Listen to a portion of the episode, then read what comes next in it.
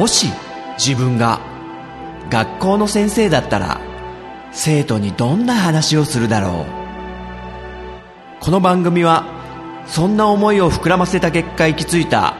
妄想の中のとあるクラスと先生の物語である。さあ今日も先生の授業が始まる。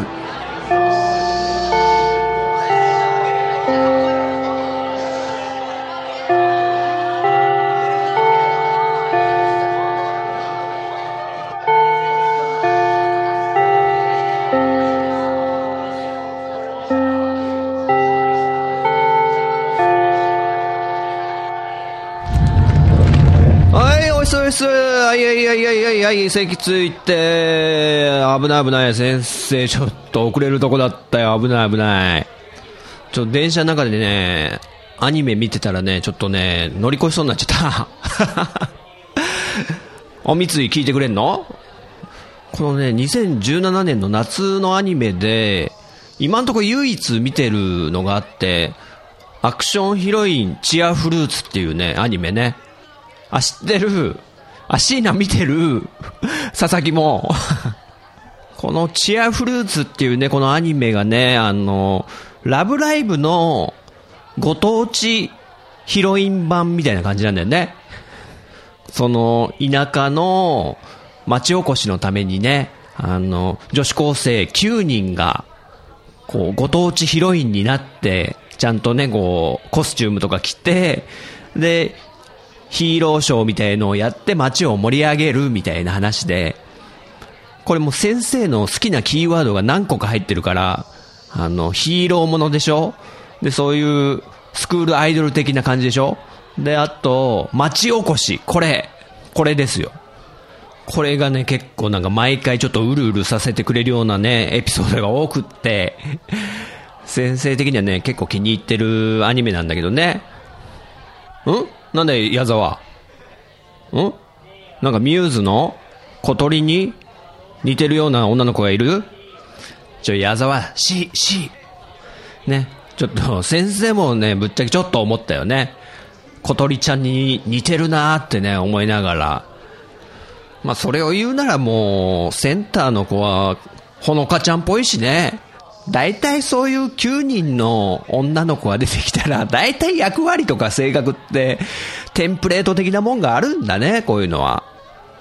でもなんかどこかの街を多分またモデルにしてるんだと思うんだけど、単線のね、一両編成の電車とか出てきたり、で、使ってないホームをステージにしてヒーローショーやったりとか、あとお寺の講堂でやったりとか、かなりなんか地元感があって、結構好きなんだよね。で、そうそう、町長さんのね、娘さんが、その、チアフルーツの一員で一番リーダー格な子でね、本当町おこしのために、なんかまだ、しがらみみたいのがありそうなんだよね、父親とね、なんか。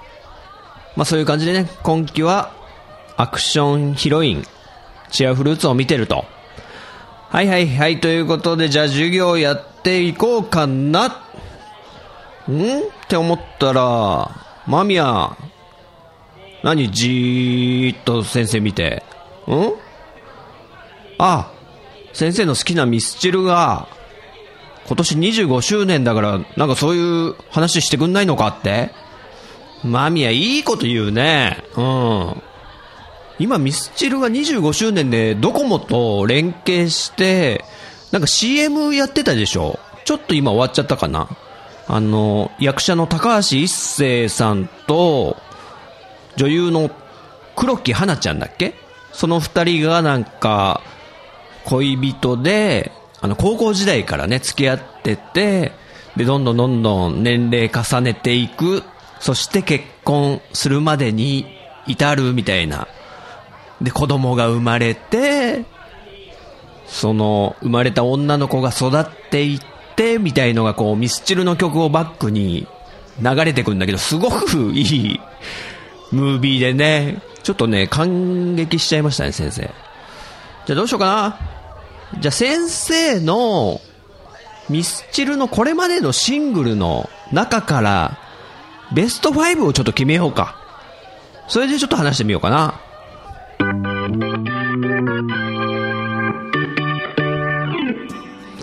まあね、ミスチルは、もうすごい好きだからね、先生。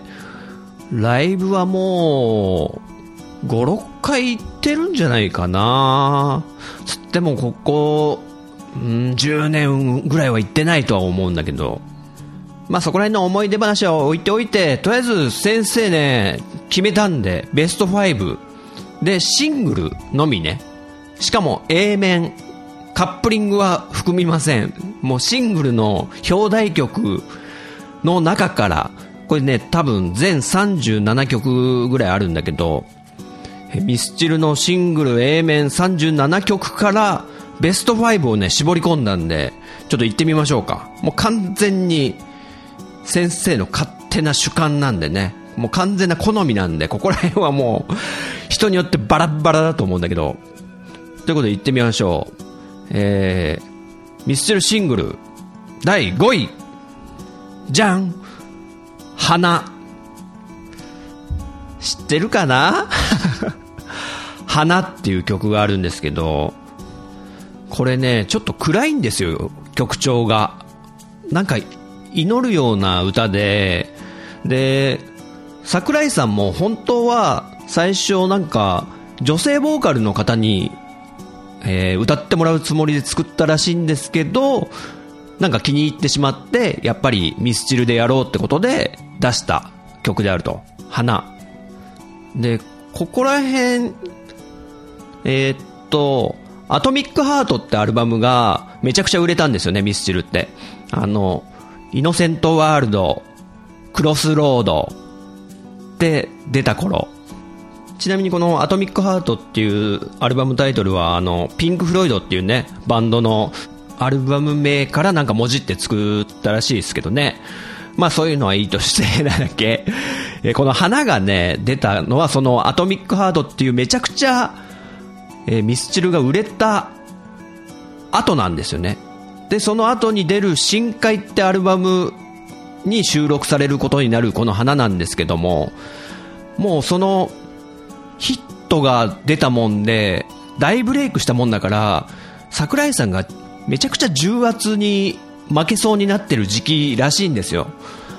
Tomorrow Never Knows とか、あと S って曲とかね、絞り出してた頃。で、そこら辺の S とか Tomorrow Never Knows とかって結構、まあピアノからストリングスアレンジでオーケストラアレンジも入ったり、結構、あの、お金もかかってると思う思うんですよ。力も入ってる。そんな中、この花って曲って、めちゃくちゃシンプルなんですよね。あの、楽器もアレンジもメロディーとかも。あ、ちょうどギターがあるぞこんなところに。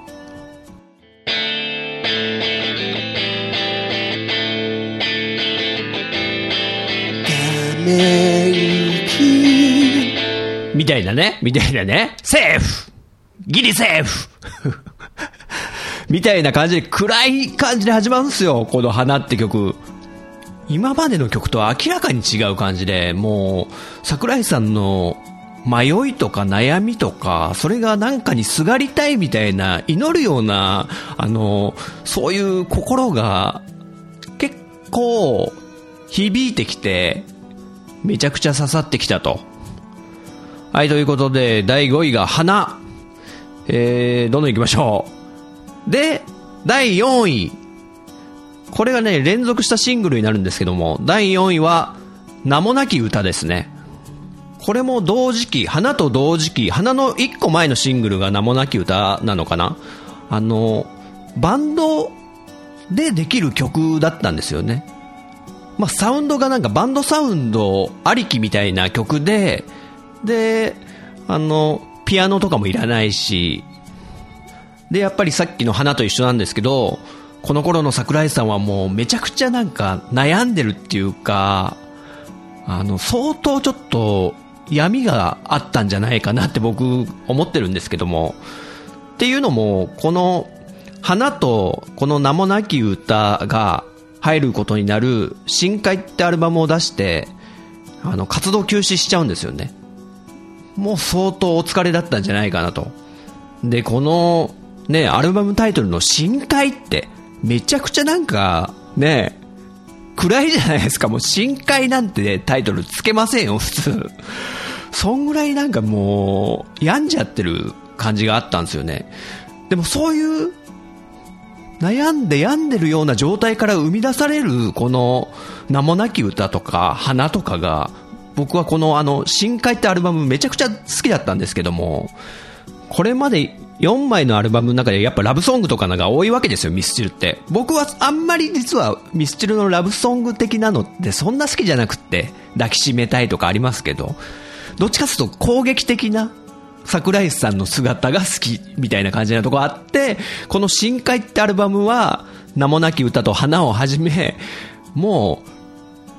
男女問題なんかめんどくせえみたいなことを歌ってたりするんですよ。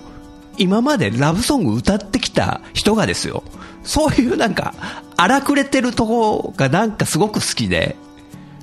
で、さっき言ったように活動停止してしまうと。で、その後に出したアルバムが Discovery っていう、 Discovery っていうのは発見って意味ですよね。深海で沈んだ後に Discovery ってアルバムで、その中で桜井さんが、もう、この命さえもなくなっていいかなとさえ考えたみたいなことを歌ってるんですよ。もうそんぐらいなんか多分僕らには計り知れないプレッシャーの中でもう締め切りに追われてヒットを出さなきゃいけないという期待もう死んでしまう方がマシなんじゃないかとさえおそらく桜井さん考えてたんじゃないかっていうぐらいにこの深海付近は悩みが深かったんじゃないのかなと、まあ、勝手に僕は想像してるんですけども。で、見事、その、えー、休養を挟んで、ディスカバリーってアルバムではもう、すごい前向きな曲が多くなるわけですよ。光の差す方へとか、あと、終わりなき旅とかね。終わりなき旅なんてみんなすごい好きな人多いと思うんですけども。こう、完全に桜井さんが吹っ切れた感じが伝わってきて、またそういう、なんか、桜井さんの心境が見事に音楽に現れていて、もうそこら辺の流れとかすごく好きなんですけども。まあ、ちょっと話脱線しましたけど、第4位は、名もなき歌。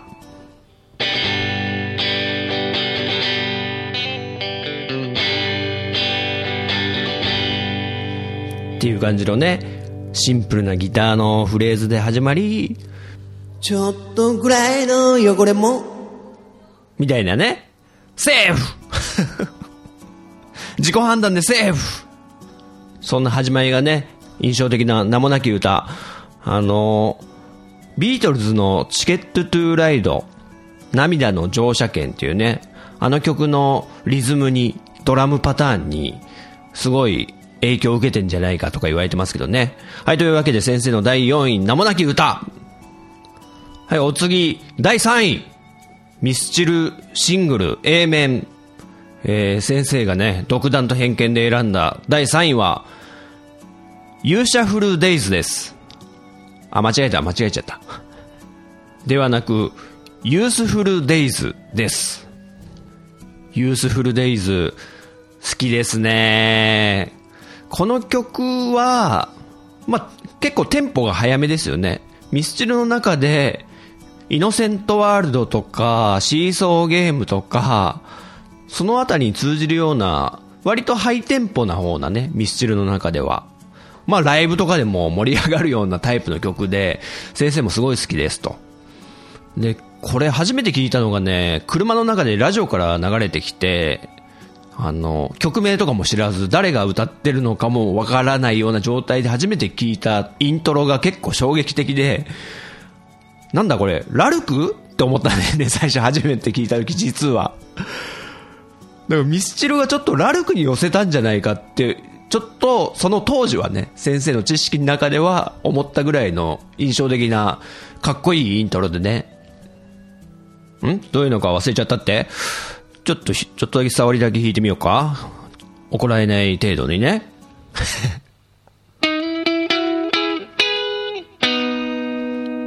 わかった？続きはこう。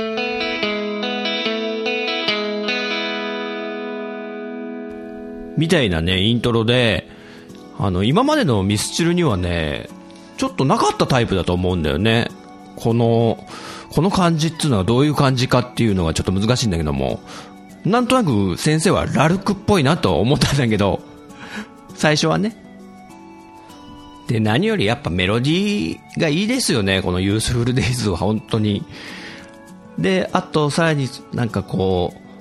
青春の学生生活のこう、カップル、ね、若きカップルが、二人乗りの自転車で、なんかこう、坂道下ってくるみたいなね、水たまりに飛び込んだみたいな、なんかいいですね、そういう描写も。で、さっき言ったけど、このユースフルデイズって、まあライブとかでも盛り上がるような疾走感のある曲だから、で、すごい好きだし、で、構成的にも、サビに持っていき方とかも、すごくお手本にしてるんですよ、先生。もう目標というか、憧れというか、指標というか、そういう道しるべみたいにしてる曲で、だから、さっき一番最初に冗談でこう、ユースフルデイズじゃなくて、勇者フルデイズって言ったけど、これ、先生が放課後にやってるバンドの秘密基地の曲で、勇者フルデイズって曲が本当にあるんですけど、まあ、ユースフルデイズみたいに盛り上がりたいなっていう、こう、尊敬のね、リスペクトの意味を込めて、えー、勇者っていうものに置き換えてパロらせてもらったんですけど、パロディにさせてもらったんですけども。あと、先生の作った曲で、ジョン・タイターにお願いってね、これはね、大いにユースフルデイズの影響がありますね。かなり色濃く出てるんじゃないですかね、影響が。っていうかもう、ジョン・タイターにお願い作りながら、たまにユースフルデイズ聞いて、ああ、あ、こういう感じでサビ持ってくのね。オッケーオッケーオッケーオッケー。ちょっと真似しちゃおっかな、みたいな感じで作ってましたからね。だからもう何人かに、ミスチルっぽい、ミスチルっぽいって言われたけど、結構まんまなんですよね。まあ、そんぐらいこう、好きな曲だから、ユースフルデイズが影響を受けちゃってるっていう、すごく、えー、参考にしてる曲でありますと。好きですね。というわけで、えー、ミスチルシングル、先生の独断と偏見ベスト3第3位がユースフルデイズでした。じゃあお次行きましょうか。えー、第2位、ヒーロー。わかるかな？ヒーロー。ヒーローになりたいいですよ。かなりミディアムテンポな曲でね。あのね、でもこれはもう圧倒的に歌詞がいいですよね。要はなんか、男の気持ちをすごく代弁してくれてるような気がして、桜井さんがね。絶対ちっちゃい頃に、やっぱヒーローものに憧れて、ね、強くなりたいみたいな。まあ男の子なら誰しもが思ったことだし、でも桜井さんが歌ってるのは、そうやって強くなりたいって願ってたけど、大人になって実際どうだろう。結局、例えば、アルマゲドンっていう映画ありましたけど、まあ、でっかい隕石がね、地球に迫ってきて、あの、ブルース・ウィルスが結局自分を犠牲にして地球を守るみたいな、まあ、ヒーローっちゃヒーローものですよね。あれがすごく思い浮かぶんですけども、この桜井さんのヒーローの歌詞を見てると。結局そういう、もし誰かが犠牲にならなきゃいけないっていう時が来たとしたら、自分は絶対に名乗り出ないだろうな。なんでだろうって考えた時に、それはやっぱ大人になって、あの、家族とかができちゃったりして、守りたい人とかできたら、死にたくないもんな、みたいな。愛すべきたくさんの人たちが、僕を臆病者に変えてしまったっていうね、一節がありますけど、もうすごいわかるなと思って先生はね。絶対、例えばね、先生なんて結構本当に臆病者だから、実際戦争みたいになった時に、もう怖くって怖くって、泣いちゃい、泣きながら、こう、戦ってんじゃないかなっていう思うんですよ。あ、そうそうそうそう。ファーストガンダムで言うならもう、海自伝的な位置。俺だって俺だって ですよ、本当に。まあそういうのを代弁してくれてるような、すごいラブソングですよね、これ。あの、先生さっきも言ったけど、ラブソング、もろラブソングっていうのがあんま好きじゃなくって、恥ずかしいじゃないですか。君に会いに行くよ。君のことを365日考え続けてるんだ。みたいななんか言わないじゃん、普通。なんか、照れくさいというか、気恥ずかしいというか。でもこのミスチルのヒーローはなんか、小さい頃に憧れたね、特撮ものとかアニメとかのそういうヒーローとかに例えて、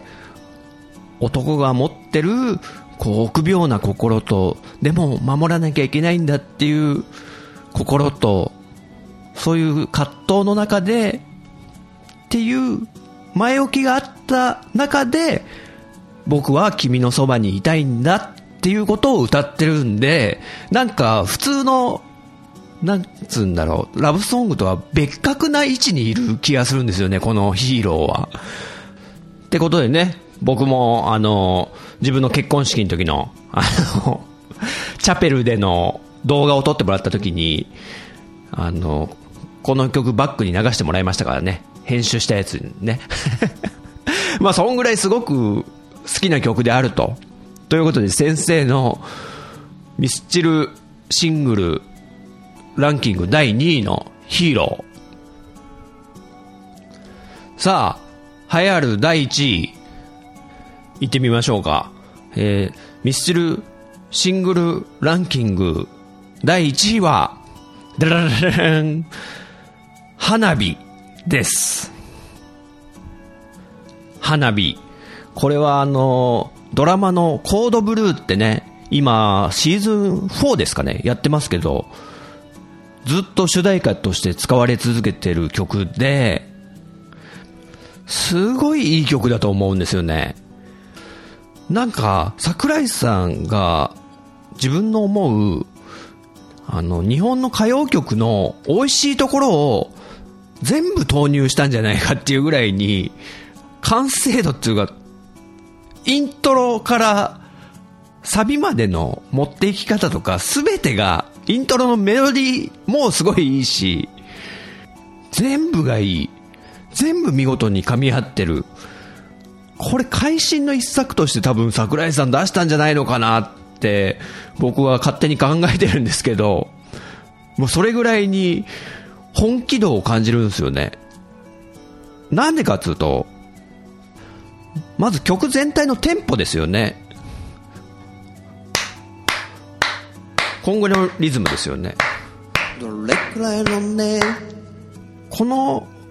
テンポって、まあ、先生の勝手な持論ですけどヒット曲が出やすいテンポな気がするんですよね。タンタン。でーでれでーでタイミングとかね。あと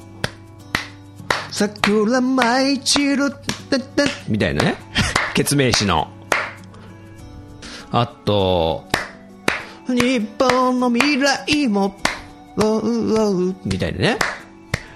あの、モームスのね。要するに、早すぎず、遅すぎず、ちょうどいい、なんかリズムな気がするんですよね。まあ、あくまでも先生の感覚的な問題なんでね。自分の好きな曲が、そのテンポが多いと。えー、で、あと、もうイントロのコード進行ですよね。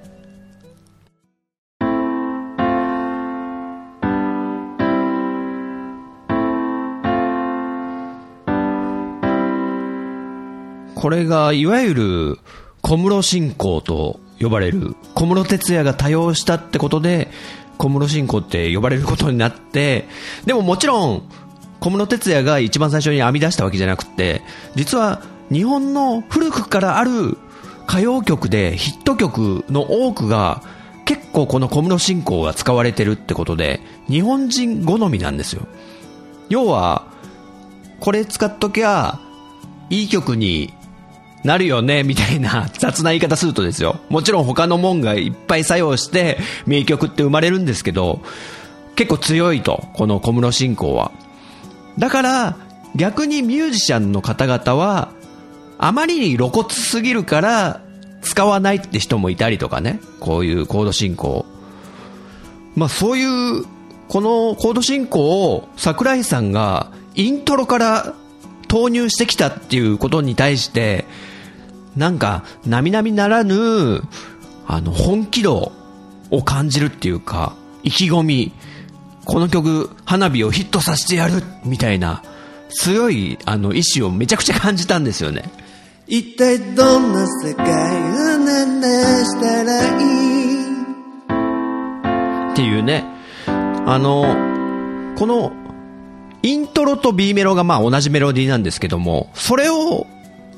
同じメロディーを、しかもこの小室進行という強いメロディーを、イントロにも B メロにも全く一緒に使ったってことに、また、意気込みっていうか、執念を感じるっていうか、このメロディーをすごく推してるっていう、B メロをイントロにするんですよね。サビとかをイントロにするとかって結構あるんですけど、B メロにその強い小室進行を置いて、イントロに使う。何遍言ってんだ俺。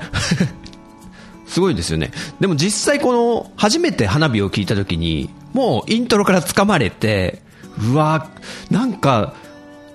懐かしい感じのする、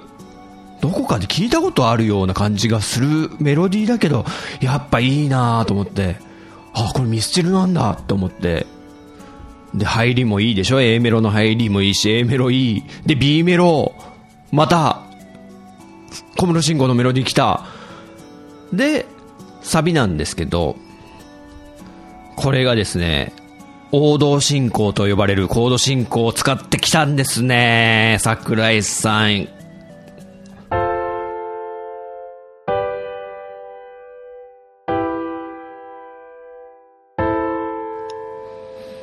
はい、この王道進行も、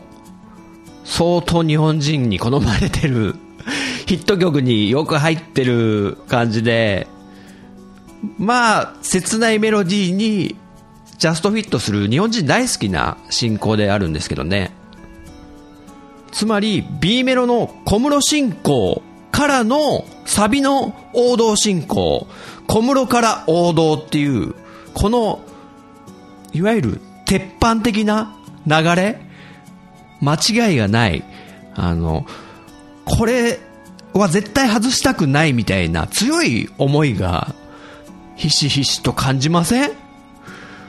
すごいでしょ？でもいくらそんな鉄板のコード進行だからって、メロディーが良くなきゃ、ヒット曲なんて生まれないし、名曲って生まれない中で、やっぱり桜井さんのこの花火のメロディーライン、歌のメロディーね、これはやっぱすごいですよね。桜井節炸裂。唯一無二な感じなのに、でも、ポップなんですよね。キャッチーなんですよね。すごいセンスですよ、ほんと。で、あと、歌詞ですよね。あの、ちょっと一つ前のヒーローの話に戻るんですけど、実はヒーローで桜井さんね、ちょっとこんなフレーズを歌ってるんですよね。あの、ちょっと映画業界にダメ出しというか、物申す的なちょっと歌詞なんですけど、ヒーローの歌詞ね。ダメな映画を盛り上げるために簡単に命が捨てられていくっていう。なんかわかりますよねこう、泣かせたいから、なんか、父親殺しちゃえみたいなね。そういうなんか軽はずみなシナリオって多いよねみたいなことをちょっと桜井さんはえー、苦言を呈してるわけですけど、そんな、えー、ことをヒーローに書いていたと。簡単に命を捨てられていくみたいな。その桜井さんが花火で書いてるのって、実は、こう、おそらくなんですけど、亡くなってしまった方へのメッセージみたいな感じなんですよね。あの、このコードブルーっていうドラマ自体がタイアップしてるね、コードブルー自体がこう病院の話ですから、やっぱり患者さんが亡くなってしまうみたいな描写ってあるわけで、まあ、そこでやっぱり人は涙するわけで、で、そういうドラマの主題歌を担当することになって、桜井さんが書いた歌詞は、亡くなってしまった方へのメッセージ、もし生きてたら、どういうことを言うかな、みたいな問いかけだったりするんで、死を予感させるものなわけですよ。で、そこでやっぱり、うるってきてしまうんですけど、僕は聞いてて。でも、やっぱりそこは書かなきゃいけないって、おそらく桜井さんが感じたのかどうかはわかんないんですけど、人の死っていうものを、またこう、自分的にはタブーみたいな言い方をしてた桜井さんが、あえてこの花火では書いているっていうことに、またなんか、この曲への意気込みっていうか、思いっていうか、それを感じるんですよね。あえて書いたっていう。まあ、先生の本当勝手な持論なんですけど、そこにこの花火って曲への熱き思いがもうたぎって爆発してまさに花火ですね。これちょっと用意してなかったけどね、言っちゃったね、今。いや、ほんと開花したというか、この曲、実は、まあ、今の昨今 CD ってセールスってあんま伸びないですけど、ミスチルにしてはちょっと寂しい枚数なんですよ。こんないい曲、花火がそんなに売れない、この、日本って、ちょっとおかしいんじゃないかなっていうことをね、思ってしまうぐらいに、先生は大好きな曲ですっていうことで、ミスチルシングルランキング第1位は花火でした。じゃあちょっと振り返ってみようかな。えー、ミスチルシングルランキング、先生が、えー、勝手にランキング第5位、花。で、第4位、名もなき歌。第3位ユースフルデイズ。第2位ヒーロー。第1位花火。というね、えー、こういう感じでやりましたけども、えー、今回の授業を聞いてくれてる生徒の中でミスチル好きのね人ってね結構いると思うんでね。あの、まあ、よかったらね、連絡帳に自分なりのランキングをね、書いてくれたりするとちょっとね、先生楽しく読ませてもらうんでね。まあ、できたら今回はね、シングルにあえて絞ったんで、もちろんアルバム曲とか、すっごい好きなのいっぱいあるから、そんなの入れてたらもう、全然決めらんないなと思って今回はシングルに絞ったんで、ぜひね、あのー、書いてくれる場合は、連絡帳に書いてくれる場合は、シングルにちょっとこだわって帰ってくれるとありがたいね。はい、ということで、授業始めよっか